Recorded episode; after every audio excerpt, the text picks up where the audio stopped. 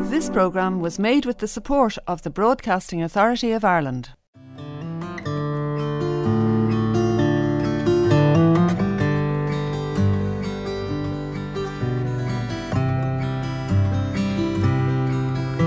Sit by my side, come as close as the air, sharing a memory of grey.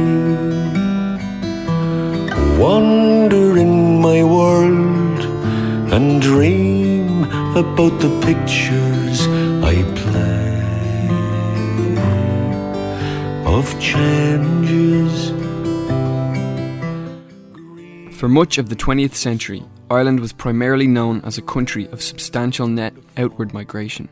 Ireland had the highest net emigration rate in the European Union in the 1980s. But by the year 2002, Ireland had the highest net immigration rate in the European Union. Migrants to Ireland were of every type and condition, and for the purpose of this project, we are going to focus on a very particular group poets.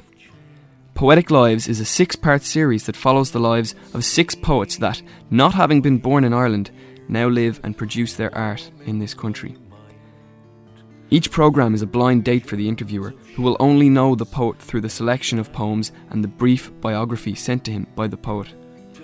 Following the path laid by the poems, the interviewer and the poet will talk about the life experiences and interests of the different poets and how they are reflected in the poems. All our guests have three common denominators poetry, migration, and Ireland.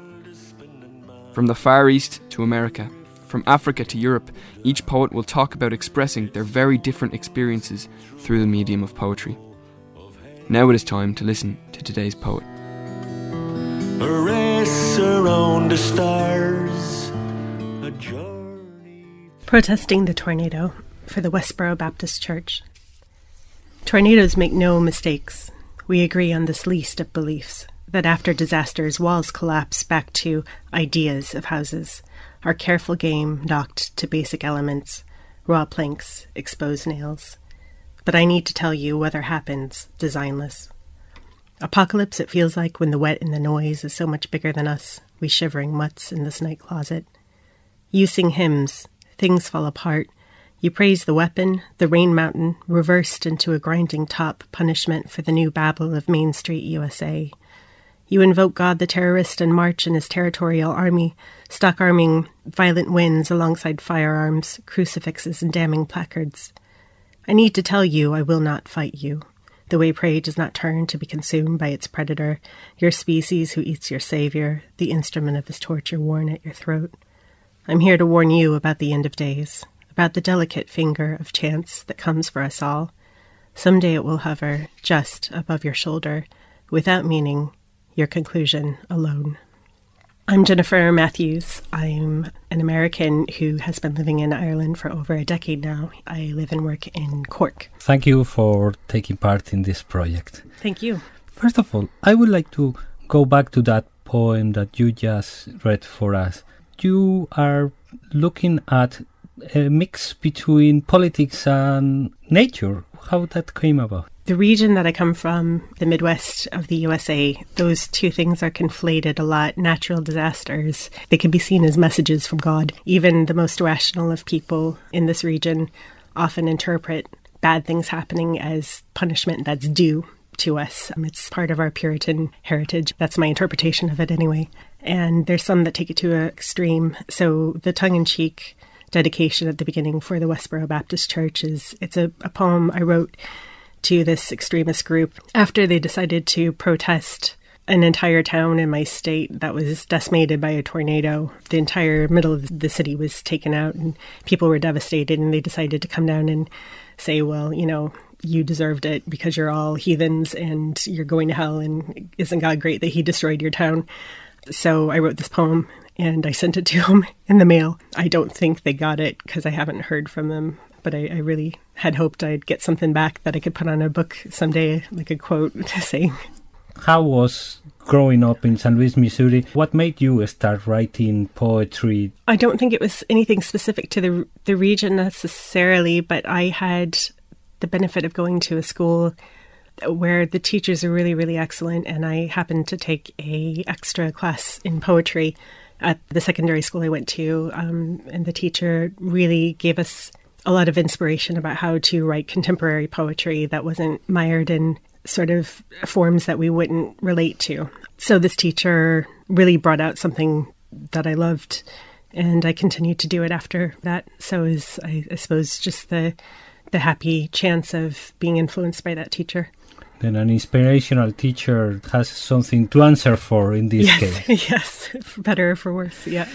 but you left the States mm. quite young. Yes. And moved over to the other side of the Atlantic. Poetry that brought you over? Actually, yeah. Yeah, I had graduated my undergraduate studies in Missouri and I decided that I just wanted to do something a little bit different before I settled down. And so I started applying for creative writing programs abroad. I knew I wanted to leave the US just experience living elsewhere. And I ended up getting into a program in Newcastle upon Tyne in the UK. I decided to do that. And I just never went back home. I went for holidays and that kind of thing. It was always my intention to go back and settle, and I kept getting distracted by fun things over here. After I I uh, lived in Newcastle, I, I, moved over to Cork for a time because I was seeing a, a guy from Cork. Before we go to Cork, let, us listen to what will you have been producing at the time in Newcastle upon Tyne. Um, do you know I've lost all my poems from that time from very poor uh, file management, but I have a poem that I wrote about Newcastle. But it's it's a recent poem, but it's about my experience living there. This is about the place that I lived in Newcastle upon Tyne. Um, it's called Flat Viewings. Careless as a spilled drink, gambled to dry before a dangerous slip. I repeated, no, I chose to reheat what I had been told, as if I had not been born with food stamps in my mouth, as if that silver spoon, no, that tarnished, silver like second-hand spoon, now in my mouth, did not worry my tongue with the blood like taste of metal.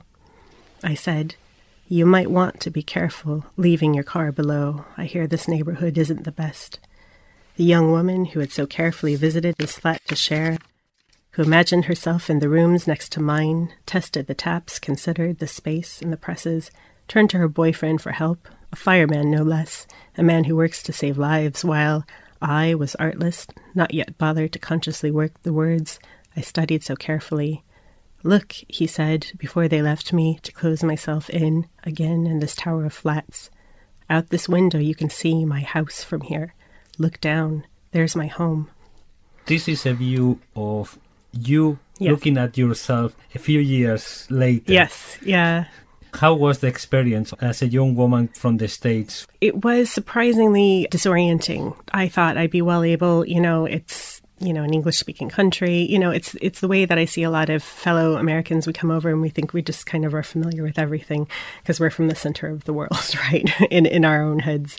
Um, and you learn quickly when you travel. It's why travel makes you a better person. That you aren't the center of the universe and things happen differently.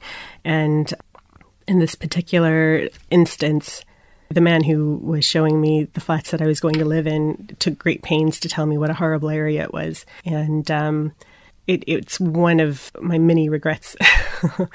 it's just a, a poor way to approach people, I suppose, when you're unfamiliar with an area to already form an opinion about it. And I never had a moment's trouble. I always felt very safe, and the people were very good to me there.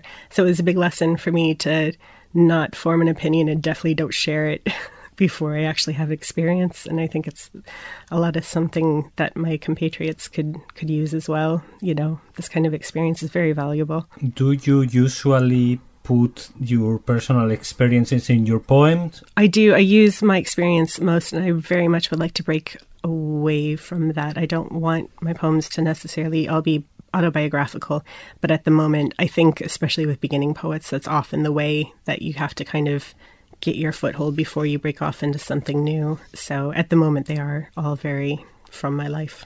And I was asking that for a very particular reason. I was going to ask you to read your next poem, one that is called Panda. Can you give us a background to that one before we go into it?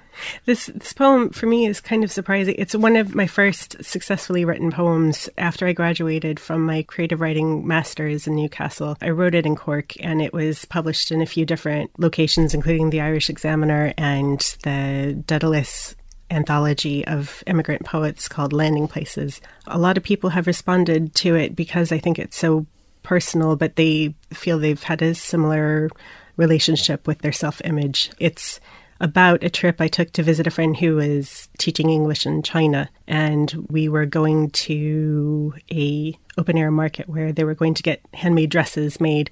And I was quite a large girl at the time, and I was like, "There's no way I'm going to be measured for this kind of experience." So it's uh, a poem about poor self image, I suppose.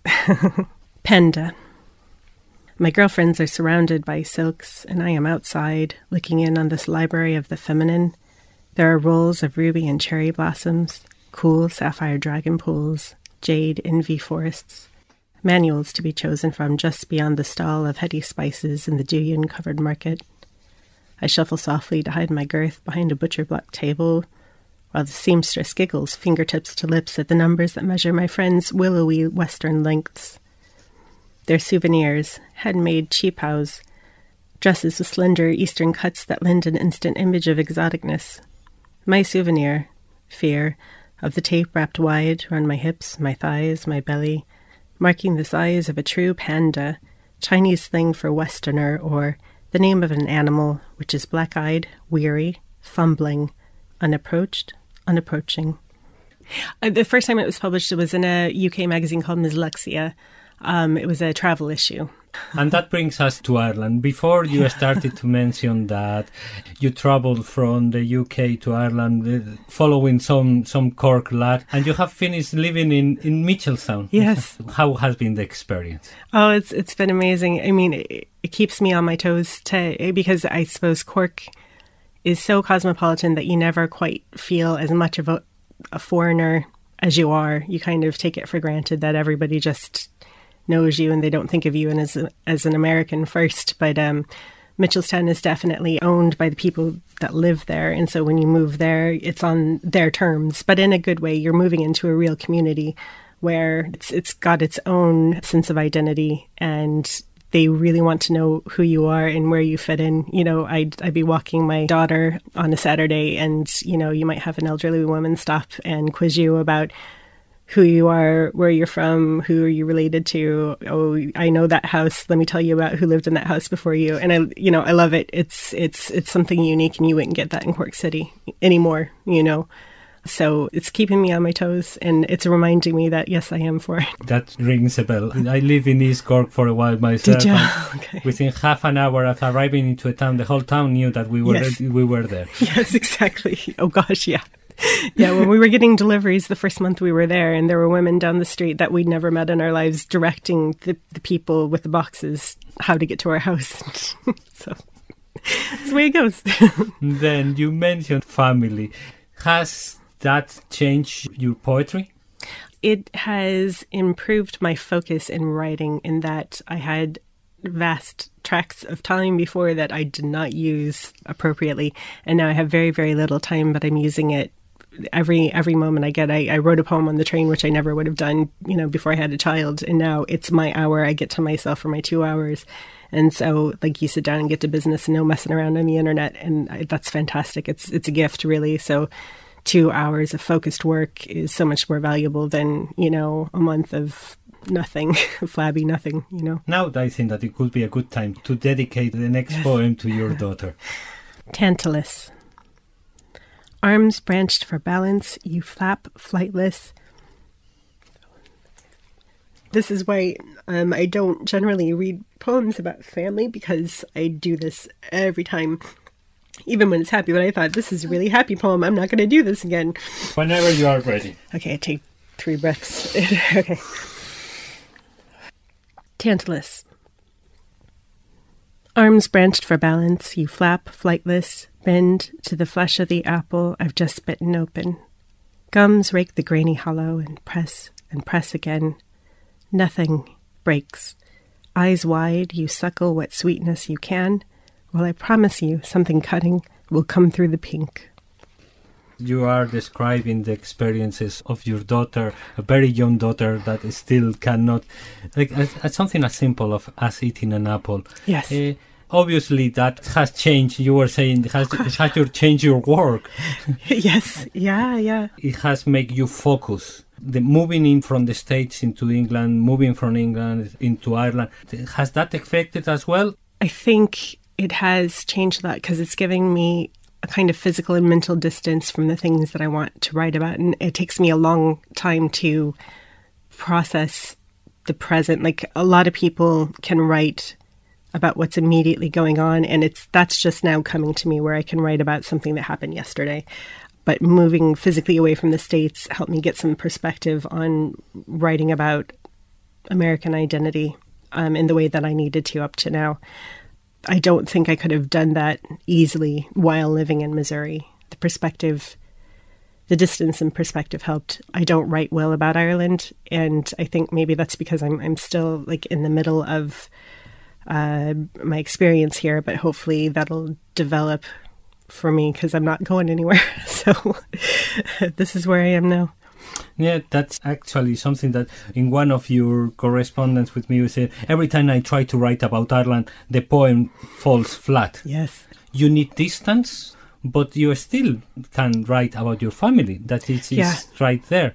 I think there's a bit of, especially being an American, because so many Americans come over and they tell Irish people that they are Irish as well, and they don't respect that there's a distinction between an Irish person, an actual Irish person, and, you know, the plastic Paddy kind of thing where, you know, all the Americans who buy leprechauns and celebrate Patrick's Day and they, they say that that's Irish and they have no, they don't educate themselves what is actually happening in Ireland. So I think I'm so proud that I don't try to claim that I acknowledge that I'm American. I don't try to take over an Irish identity while I'm here. That's not due to me. And I think in a way that's blocked me from feeling like I can comment on things that are happening in Ireland, even though I've been living here for a decade. So I think I need to allow myself a certain amount of space to say, okay, I'm not Irish, but I can have an opinion about things that are happening here, you know? So I, I think I'm on the verge of finding that space for myself. Before you do that, you are still producing poems from Ireland about what is happening in the States. Your view from Ireland of the States. This is another tornado poem, but it was commended by Sarah Clancy in the Over the Edge New Writer of the Year competition in 2013. So, uh, by way of thanks to her for her acknowledgement, I'll read it. It's called Planning Permission. We built our home on the back of an old god, being lovers of big sky and flat roads. Careful to follow sound practice, we kept far from karst pits, stayed well above floodplains, read our prayers to the bruised sky, and made sure the basement door was unlocked. One night, the wind shifted, unsettled. Inside me, the baby swam somersaults, and our cats retreated to nowhere.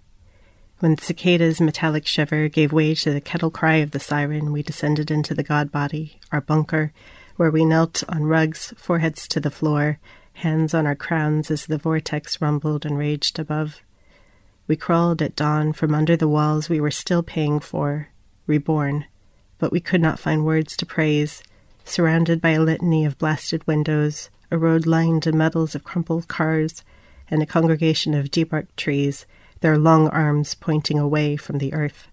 Do you think that you will be able to write in a way that will stop us having in the Europeans a very stereotypical vision of the United States as well? Because it's, it's a two-way street. Yeah, it's you know, part of me would like to do that, but I would feel slightly selfish because I think, um, you know, personally, I, I like to get less aggro for being American, but there, but we we do, we wreak so much havoc on the world that I don't know that it's a priority for the poetry. Do you know what I'm saying? I would like to shift Europeans' sense of what an American is, but I, I try to do that more on a personal level rather than in the poems because I feel like defending, we'd say, someone who's in a, a position of power in, in a majority isn't sort of a great it's not a great topic for a poem you know? So like i don't want to defend the poor americans when we, we've that's something we should be doing in our actions. We should be behaving better and then that will affect change and how people perceive us But it's ironic that you say this because on the train up, there is an English woman sitting across from me talking about stupid Americans. They don't know how to make chocolate. And she was going on about how Cadbury is being banned. And, you know, there is bad chocolate in the States. But, you know, it's just funny that because we are stupid, we can't make good chocolate. And I was like, will I say something? No, I'm just going to sit here and write my poem. That's that's the idea that uh, uh, we have stereotypical yes. views like both sides that uh, not not everybody they conform to the yes. to our views yes yeah yeah and before we go with your next poem can see the title here homeland security and that will be the end of our conversation i want you to talk about your job in cork and oh. what because it has to do with poetry as well you more or less would have landed in a kind of a dream job for yes. a poet forward. Yeah, yeah. Luckily, I did land quite fortunately in a job for the Munster Literature Centre, which hosts a short story festival and a poetry festival in Cork. It, it, has been a dream job to be able to work in the area that I love. It's not a chance that everybody gets. So, how do you see the, the health of poetry in Ireland? Something I love about Ireland is that last night on TV, I saw an entire program about the nation's favorite poetry that was broadcast on prime time on the main TV station, you would not see that in the States. You know, when I get into taxi cabs and they say, Where are you going? And I say, Poetry Festival, I had a guy, literally a taxi driver, bring out his copy of Yeats and he said, Would you mark two or three poems that are your favorites and I'll read those next? That's not an experience I've had anywhere else in the world, mm-hmm. you know? Um, so I think the state of the love of poetry is very healthy, and we just need to keep putting the word out there to get people more and more involved in contemporary poetry so that he has the volume of Yeats, but he also has, you know, uh, the volume of Paula Meehan as well, you know, in his taxi cab, and then then we're going well. But uh, it's thriving, and we need to keep working to maintain that and grow it.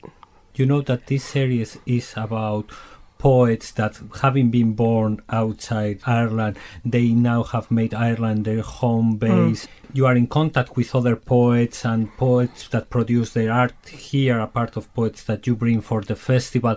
Do you see that increase in poets that are not originally Irish? Has that make any difference to the poetry scene in around Cork? That is the one that you will know better. I wish I had more perspective as to, to see how the influence goes, but I think you're likely to see a lot more foreign poets in the spoken word scene, and we'd say performance poetry. And that's a fantastic thing because there's a new festival after growing in Dublin called the Lingo Festival, which I know uh, would welcome people from all over the world. And I admire how much we'd say new poetry is moving in a in a direction of, of spoken word. It's performative. They engage with the audience, and while that's not one of my strengths, I admire people who it is. There's a woman who was selected for the Poetry Ireland introductions last year named Erin Fornoff. What I saw of her online was fantastic. So I think foreign poets are able to slot into what's happening here, and and maybe that's a new new trend for people who are new arrivals in Ireland. Foreign poets as well, they come up with their own baggage, many times their own language. Mm. And in your case, and in the case of the next poem that I am going to ask you to read, it comes with a cultural baggage yes. that for us could sound really, really strange and really, really uh, like out of place or not, not making much sense. Like I, I will feel like uh, if I didn't have your explanation about this next point, yeah. I will miss it altogether. Then can you first read it and then can you explain that poem? That's a good idea. Homeland Security. The highest law is home, and a man got to protect his young. A fist can feed. I mean, it can catch a catfish, and the best meals, believe me, are the daddies. Their bodies are big tongues. They sense your hand in their nest before it connects. Be ready, he don't wait for you to get at the eggs. He strikes first, charges through mud, jaws clamp down on your arm to draw blood. He'll fight you. You got to be strong enough to pull him out the river, throw him on the bank, fins gaspin' and flappin'. Mind you, this is the old way, but if it ain't broke, when you're home, get your hammer and nail the head to a post in the yard, skin him, strip his insides out, Your lady can roll his flesh in cornmeal and pepper, fry it up for a nice family dinner. I can nearly mark a calendar from all them spines lined along the fence, months of keeping our Fridays holy. Only problem we got now when it comes to night, when me and my family are all tucked in, there's something in the rotting stink it calls to them that gnaw on bones, no matter how clean I cut him. From the title, I would have expected something totally different, I have to admit. What is this mix between homeland security and fish catching? Yes. um, right. It's um yeah. So I might talk about the fishing part briefly first. So it was partially inspired by I've I saw these ridiculous photos online where rural parts of my state some people nail the the skeletons of catfish to their their their fences and I could not like I could not find an explanation as to why people did this. And so um you know, I tried to guess what was going on there. And then I started learning more about the the way that some people in rural Missouri fish for catfish is they use their fist, they punch into a nest, and the fish thinks it's a predator, and so it clamps onto the arm in self defense and they pull it out of the river on their arm. And it's a very dangerous form for the person, and it's also just crazy and probably harmful, painful to the fish. So it just it reminded me a bit of the aggressive foreign policy that we have in America that it's kind of this preemptive strike that we're so fond of. And I wanted to look at this technique of fishing as a way of exploring American character. The dance of uh, who's the prey, who's the predator, you know, and are we provoking something that's unnecessary? And what's the consequence of it, you know, when we're nailing up the bodies on the fences, what's going to come, you know, afterwards. So I'm not sure if that's the clearest response to foreign policy in America, but it's it's an image that struck me, and I wanted to look at what it did on a gut level. Um, and so that's why I I called it Homeland Security to kind of put that in the mind of like I'm, I'm talking about this topic, but I'm exploring it in a very sidelong way. I'm looking forward to the day when you start producing something similar to this Homeland Security, to Irish life and politics. Thanks very much. Thanks a lot. I think that that's more or less what we have time for. Thank you. Where in hell can you go? Far from the things that you know. Far from this concrete sprawl that keeps crawling its way. About a thousand miles a day. Take one last look behind.